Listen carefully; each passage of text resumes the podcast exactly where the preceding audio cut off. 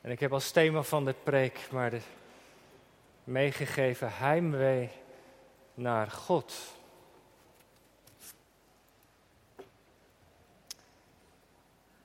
Gemeente van de Heer Jezus Christus, gasten, ligt u s'nachts wel eens wakker?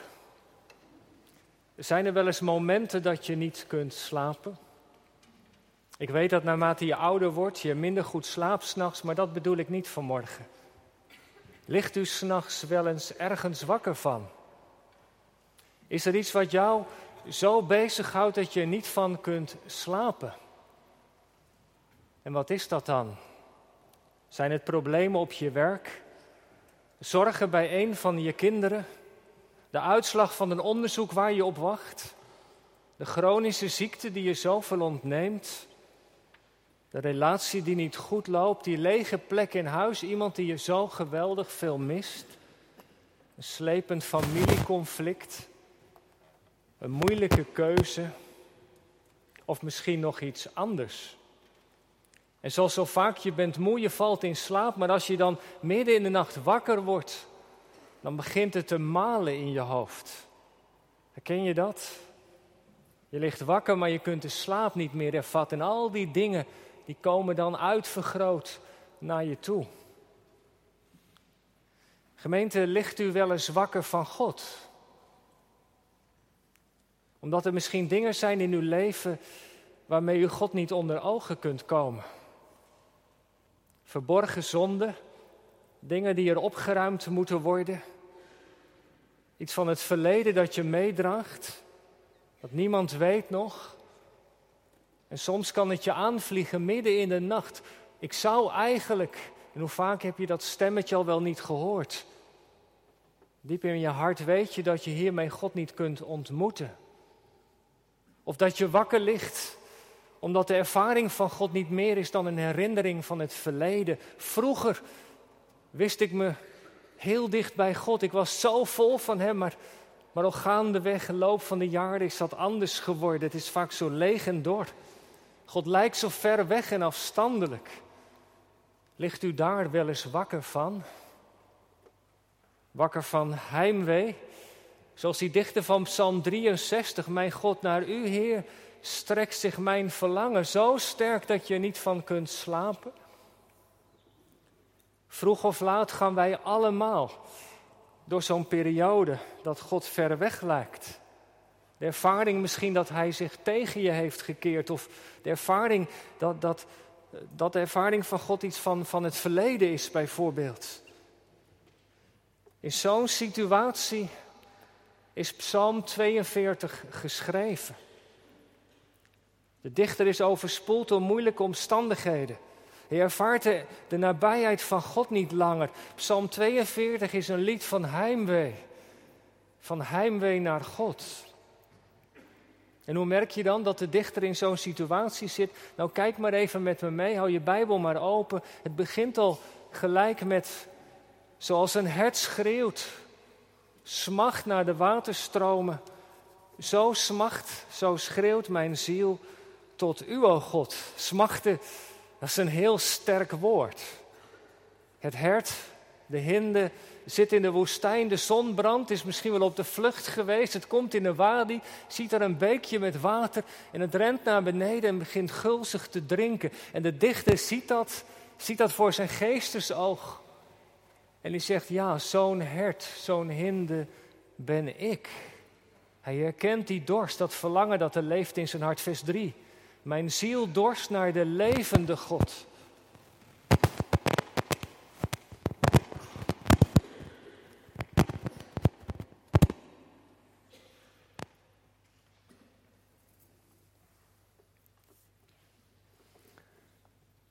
Mijn ziel dorst naar de levende God. Let even op dat woordje levende.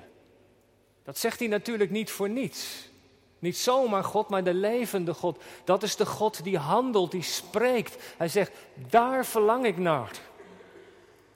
Wanneer, ik, wanneer zal ik binnengaan om voor Gods aangezicht te verschijnen? Vervolgt hij. De nieuwe Bijbelvertaling. Wanneer mag ik dichterbij komen en Gods gelaat weer aanschouwen?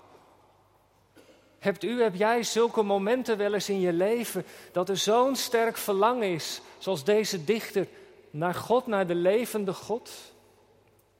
Weet u, ik had een herinnering deze week naar een periode van vroeger. Ik worstelde erg met mijn gezondheid en kreeg er maar geen grip op. En ik herinner mij dat mijn gebeden werden versmalt tot maar één gebed. Heere God, geef mij alstublieft een diepe relatie met u. Laat mij u weer opnieuw ervaren. Verlangen naar God dat ontstaat in tijden van crisis.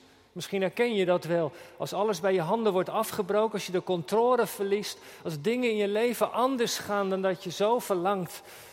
En dat is wat de dichter hier ervaart. En voor die ervaring gebruikt hij allerlei beelden. Beelden die we zo uit ons eigen leven, denk ik, kunnen herkennen. We lopen ze ook even langs. Want wat gebeurt er in een crisis? Als je ziekte je leven treft. Als je midden in de problemen zit, als het fysiek even niet gaat, als er zorgen zijn op je werk of, of in je gezin. Er zijn er momenten dat er tranen komen, toch? Vers 4. Mijn tranen zijn mij tot voedsel dag en nacht. Tranen zijn een uiting van intens verdriet. En dan is er onrust. Dan zijn er zorgen, dan ben je down. Vers 6. Wat buigt u zich neer, o mijn ziel? Spreekt zichzelf aan. Wat ben je nou onrustig? Is het gevoel van controleverlies. Dat je door de omstandigheden van je leven die er gebeuren, wordt meegenomen op een plek waar je eigenlijk liever niet wil zijn. Vers 8. Watervloed roept tot watervloed. Al uw golven en barden zijn over mij heen gegaan. Dat Hebreeuwse woordje voor watervloed, te home, dat komt uit Genesis 1. Dat is, dat, dat is de oervloed. Dat zijn de bedreigende chaoswateren. Hij ervaart in de omstandigheden van zijn leven dat dat chaoswater. Hij wordt erdoor overspoeld. En als je door iets wordt overspoeld, dan heb je even geen grond onder je voeten. Jongens en meisjes, jullie herkennen dat wel. Het is wel even geleden, maar in de zomer was je vast wel eens een keer bij het strand. Je ging spelen, lekker in de golven, waren er wat hogere golven. En dan ga je het water in en dan ja, als er een hoge golf komt, dan moet je eigenlijk duiken. En dan gaat die golf over je heen. Maar soms heb je dat, dan loop je te spelen met de golf. En er is een sterke golf en dan word je meegenomen. Ik heb het wel eens een keer gehad dat ik zo sterke golf was dat ik helemaal kopje onder ging. Maar gelukkig is het strand dan weer dichtbij, dan krabbel je weer, weer boven. Maar dat idee hè, dat je door het water meegenomen wordt. Zo zijn die moeilijke dingen in zijn leven. Geen kopje onder. Ik raakte de grond even kwijt. En nu is het spannend in dit lied dat hij ook nog eens zegt: Al uw golven en uw baarden zijn over mij heen gegaan. De dichter ervaart in de omstandigheden de hand van God. Misschien zet hij mij hierdoor wel stil. Of wil hij mij misschien corrigeren? En als dat gebeurt, als je daar zo over aan het nadenken bent, ja, dan kun je s'nachts niet slapen, vers 9. In de nacht zal uw lied bij mij zijn. De nacht als je niet kunt slapen, dan kun je het beste nog maar gaan zingen, zegt de dichter. Maar het is nacht. En hij is in het donker gehuld. Ik ga in het zwart, vers 10. Zwart, beter vertaald donker. Het gaat niet om kleding, maar het gaat om de duisternis die hem omringt. Hij voelt zich verlaten en eenzaam. En er is er tenslotte nog iets. Dan zijn daar die stemmetjes, de vijanden maar als je de psalm leest, zijn het niet zomaar vijanden. Het zijn geen mensen die, die hem achtervolgen of willen doden. Maar het zijn stemmen die hij hoort. Die hem lastig vallen, die spotten. Waar is nou je God? Mensen om je heen. Je niet gelovige vrienden. Een collega die tegen jou zegt, nou, mooi geloof hoor. Jij altijd met, met God. Jij die altijd met God leeft, moet je nou eens zien Waar is die nou dan? Hij laat je toch maar mooi zitten. Wat heb je nou aan zo'n geloof? Ga je daarvoor elke zondag naar de kerk? Het zijn van die stemmetjes, opmerkingen misschien, die vrij verzout in de wonden. Juist als de omstandigheden moeilijk zijn, heb je God zo nodig. Gemeente, u voelt wel aan hopelijk dat dit lied uit het leven gegrepen is. We kunnen er allemaal wel iets in herkennen. En het is vandaag Israëlzondag. Psalm 42 is ook is een lied uit het gebedenboek van Israël. Er wordt ook iets zichtbaar van het lijden van het Joodse volk. Door de eeuwen heen. De ervaring van de afwezigheid van God, het oordeel. De ellende van het uitlandig zijn. De golven van lijden die over het volk heen zijn gespoeld. Het donker van de nacht van de pogroms en van Auschwitz. De worsteling met de vijanden, het gebed om Gods ontferming, de stemmen. Het is ook een lied van Israël. Maar ik weet niet hoe het u vergaat als je dit lied leest. Als je soms misschien ook iets van je eigen leven herkent, dan komt ook vanzelf wel een vraag op. Ik had hem wel tenminste van je, hoe is dat nou zo, zo eigenlijk gekomen? Hoe kan het dat je zo in je beleving God zo ver weg is of dat je zo ver van Hem verwijderd bent geraakt? Wat zou er nou in zijn leven hebben gespeeld? Nou ja, het kunnen hele menselijke dingen zijn geweest. Ik noem er een paar, maar er zijn ongetwijfeld meer dingen. Misschien herkennen we dat ook wel. Het zou natuurlijk kunnen zijn als het eerste zonde. Het zou natuurlijk kunnen zijn dat die geestelijke droogte te maken heeft met de verkeerde keuzes die de dichter heeft gemaakt. Er zijn andere psalmen waarin dat meer duidelijk is dan in dit lied. Maar zonde beschadigt altijd de relatie met God. Als je je eigen gang gaat, dan doe je God verdriet. En als er dan een moment is in je leven dat je Hem ver weg ziet of niet ervaart, dan is het goed om jezelf te onderzoeken. Deze week van voorbereiding helpt ons daarbij. Zou het kunnen dat ik op de verkeerde weg terecht ben gekomen door de keuzes die ik heb gemaakt? Heb ik met mijn keuze of juist het uitstellen ervan God misschien verdriet gedaan? En als dat het geval is, als iets oplicht, ga dan alstublieft op de knieën. Beleid het aan God. En je zult merken dat de relatie wordt hersteld. Het tweede, afstand. Het kan zijn dat je afstand hebt genomen van de gemeenschap, de kring van de gelovigen, net als Thomas in het Nieuwe Testament. De dichter die bevindt zich, schrijft hij in het lied, in het land van de Jordaan, in het Hermongebergte. Nou, dat is heel end in het noorden, ver bij Jeruzalem vandaan, op grote afstand van de tempel, waar God te ontmoeten was. En als je dat lied nog verder kijkt, hij heeft het alleen nog maar over de herinnering aan vroeger. Hij heeft in vers 5 een soort flashback. Kijk maar eens mee. Hij zit op afstand, ervaart God niet. En vers 5, ik denk hoe ik vroeger optrok. Met andere mensen, hoe er vreugde was. Toen we Sabbat gingen vieren, toen we opgingen naar de tempel. Maar dat is verleden tijd. Hij is ver van God verwijderd, misschien wel door afstand die hij heeft genomen. Er zijn mensen vandaag de dag die soms tegen je zeggen, dominee, of misschien ook wel een collega, joh, ik geloof wel hoor, maar daar heb ik de kerk niet bij nodig.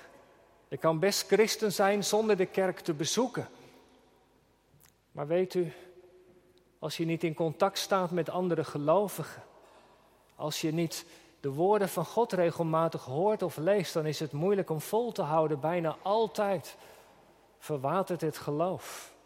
Je wordt niet meer gevoed, niet meer gecorrigeerd. En al gaandeweg een geleidelijk proces heb je in het begin allemaal niet zo in de gaten. Maar God, de Bijbel en het gebed, het verdwijnt steeds meer naar de achtergrond. Voor veel mensen die vroeger kerkelijk betrokken waren niet meer, is God verdwenen naar de achtergrond.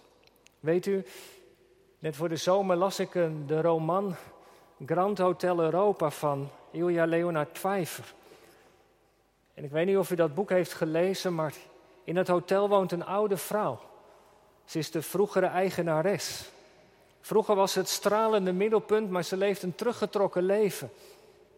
En ze woont zo verborgen in het hotel dat niemand haar kamer meer kan vinden. En aan het einde van het boek overlijdt ze. En ik zag daarin, toen ik erover nadacht, een beeld van hoe veel mensen vandaag de dag God zien.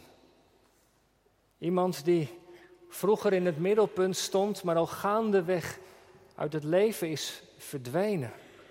Iemand van het verleden, opgesloten in een kamer, ontoegankelijk. Met zo iemand kun je geen relatie hebben, laat staan ervangeren. En zijn, zijn aanwezigheid is iets van het verleden, is verleden tijd. Als, als de omgang met God uit beeld raakt, de kerk het Bijbel lezen, dan gebeurt dat. Dus dan wordt God een reliquie, een, iemand of iets van het verleden, raakt die buiten beeld. Als je afstand hebt genomen, dan, dan is dat een risico. Het kan zijn dat de dichter dat ook heeft gedaan. En als derde, zonde noemde ik afstand en als derde noem ik teleurstelling. De stemmen die zeggen tegen hem, waar is nu je God? Jij gaat altijd zo trouw naar de tempel. Jij, maar de gang van het leven, de moeilijke dingen die je meemaakt, wat kan dat ingewikkeld zijn? Het verlies, de burn-out, de conflicten, zorgen, nou, nou noem maar op. Je zit er middenin en juist dan, wanneer je het zo nodig hebt, is het zo moeilijk om het contact met God te onderhouden. Je hebt misschien wel gebeden, maar geen antwoord ontvangen of niet opgemerkt. En dan als je dat zomaar laat gebeuren, dan komt de teleurstelling. Teleurstelling kan worden tot verbittering. Het is niet goed, je hebt er verdriet van en soms lig je er nog wakker van in het begin. Maar je kunt maar moeilijk weerstand bieden. En soms als een flits breekt ook even dat verlangen weer door. Die hunkering naar vroeger. Als een hert verlangt naar water, zo verlangt mijn ziel naar God. Wat kun je nou doen? Als dat nou de situatie is van je leven. Hoe kun je die ervaring van afstand overbruggen? Wat doet de dichter? Vier dingen reikt hij ons aan vanmorgen. Het eerste is, hij stort zijn hart uit voor God, vers 4. Hieraan denk ik en ik stort mijn ziel in mij uit. Een rare uitspraak, maar als niets je helpt, zeg dan maar tegen God hoezeer je hem mist. Blijf het maar tegen hem zeggen, zingend of sprekend. Heere God, ik vind het zo moeilijk en wat mis ik u eigenlijk? Hij stort zijn hart uit voor God. Twee. Hij analyseert zijn hart. Kijk maar even naar dat refrein, vers 6 en vers 12. Wat buigt u zich neer, mijn ziel, wat bent u onrustig in mij? Hij zegt tegen zichzelf, hij, hij analyseert, waarom ben ik nou zo onrustig? Waarom maak ik mij steeds maar weer zorgen? Ben ik met de juiste dingen bezig? Heb ik niet te veel energie gestoken in de dingen die er niets toe doen? Als ik nou terugkijk naar de week, naar de afgelopen maand, speelde de Heere God wel echt een rol in mijn leven? En is het dat ik daarom zo weinig van Hem ervaar zelfonderzoek? Hij stort zijn hart uit voor God. Hij analyseert zijn hart. Maar het derde, en misschien wel het belangrijkste, hij brengt zich de goedheid van God in herinnering. Vers 5. Hieraan denk ik. En dat is niet goed vertaald, helaas. Sagar, het Hebreeuwse woord, is herinneren. Is niet alleen maar denken, maar het is jezelf in herinnering brengen. Hij brengt zichzelf in herinnering wie God is. Als hij s'nachts wakker ligt, heeft hij het over de goede tierenheid van God. Dat Hebreeuwse woordje gerzet, dat betekent zijn verbondstrouw. Zijn onverdiende genade zijn onvoorwaardelijke liefde. Je bent het meest geholpen als je jezelf in herinnering brengt wie God is. En dat is de sleutel van dit lied. Hij spreekt zichzelf toe. Hoop op God. Hij is de levende God. Er komt weer een moment dat ik Hem zal loven. Staat er voor de verlossing die Hij geeft. God laat niet los wat zijn hand is begonnen. Breng je dat in herinnering. Zo is God. En weet u, voor ons is dat nog veel meer waar dan voor die dichter van de psalm. Want dat woordje verlossing in het Hebreeuws, dat is Yeshua. En wij herkennen daar de Joodse naam van Heer Jezus in. Als je jezelf in herinnering brengt wie God is, breng je dan in herinnering wie Hij is de Messias van Israël, onze heiland. Je moet deze psalm als het ware lezen vanuit Hem. En dan krijgt hij nog diepere betekenis. Want wie heeft de dorst gehad als geen ander onze heiland, zelfs aan het kruis. Ik heb dorst. Zoals een hert schreeuwt naar water, zo smachtte hij naar God. Aan het kruis schreeuwde hij het uit: Mijn God, mijn God, waarom hebt u mij verlaten? Hij heeft die eenzaamheid en afwezigheid van God in zijn eigen leven als geen ander gevoeld. En er waren stemmen om hem heen. Kom dan van het kruis af als je de zoon van God bent. Waar is nou je God? Hij laat je mooi hangen daar. Laten we zien of hij je komt redden. En weet u, als je zo die liederen van Israël leest, tot op de Heer Jezus, dan gaat er een hele wereld voor je open. Hij is die weg ook gegaan. Jezus heeft niet alleen heimwee naar God gehad, hij is door God zelfs verlaten. Ondanks zijn gehoorzaamheid en vertrouwen, vergeten en verlaten, eenzaam en ellendig. Want dat is de weg die hij is gegaan als Messias van Israël, als onze heiland. Hij heeft de zonde van het volk Israël en onze zonde gedragen. Hij is de weg gegaan door de dood heen om verzoening te bewerken. Om ons ervan te verzekeren, zegt Paulus, dat er ook niets meer is wat ons van zijn liefde kan scheiden. In hem worden al Gods beloften vervuld dat God zijn volk niet loslaat. En u en jou ook niet. God legt op hem de straf die wij verdienden. Om ons in zijn goedheid te laten delen. Het avondmaal spreekt daarvan. Ze brengen ons in herinnering als je het brood in je handen neemt, als je de beker door je handen laat gaan. Dat is een moment van herinnering. Want ze verwijzen naar de heiland die zijn leven voor je gaf en je mag het proeven.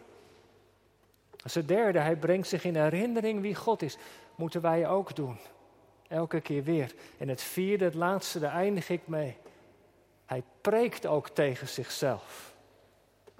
Want in dat refrein wat we hebben gezongen, zegt hij ook tegen zichzelf: Hoop op God, want ik zal Hem weer loven voor de volkomen verlossing die Hij geeft. Dat is wat we ook tegen elkaar moeten zeggen. Dat is ook wat we tegen onszelf mogen zeggen. Tim Keller schrijft ergens: Je moet Christus spreken tegen je ziel. Je moet jezelf toespreken. Als Hij dit nou voor mij heeft gedaan, dan mag ik erop vertrouwen dat Hij mij door deze situatie heen brengt. Die situatie die zo moeilijk is in je leven. Maar Hij brengt je doorheen, want Hij laat niet los. Die periode van droogte, welke omstandigheden je ook, waarin je ook bevindt, Hij laat niet los. Dat is de hoop geweest voor het volk Israël. Het is de hoop voor deze wereld en het is, mag ook onze hoop zijn. God laat niet los wat zijn hand begon. Dan kun je zingen. Ik eindig met een lied. Dan kun je zingen. Op u alleen, mijn licht, mijn kracht, stel ik mijn hoop. U zorgt voor mij. Door golven heen, door storm en nacht, leidt mij uw hand. U blijft nabij. Uw vrede diep, uw liefde groot. Verjaagt mijn angst, verdrijft de dood. Mijn vaste rots, mijn fundament. U bent de grond waarop ik sta. Amen.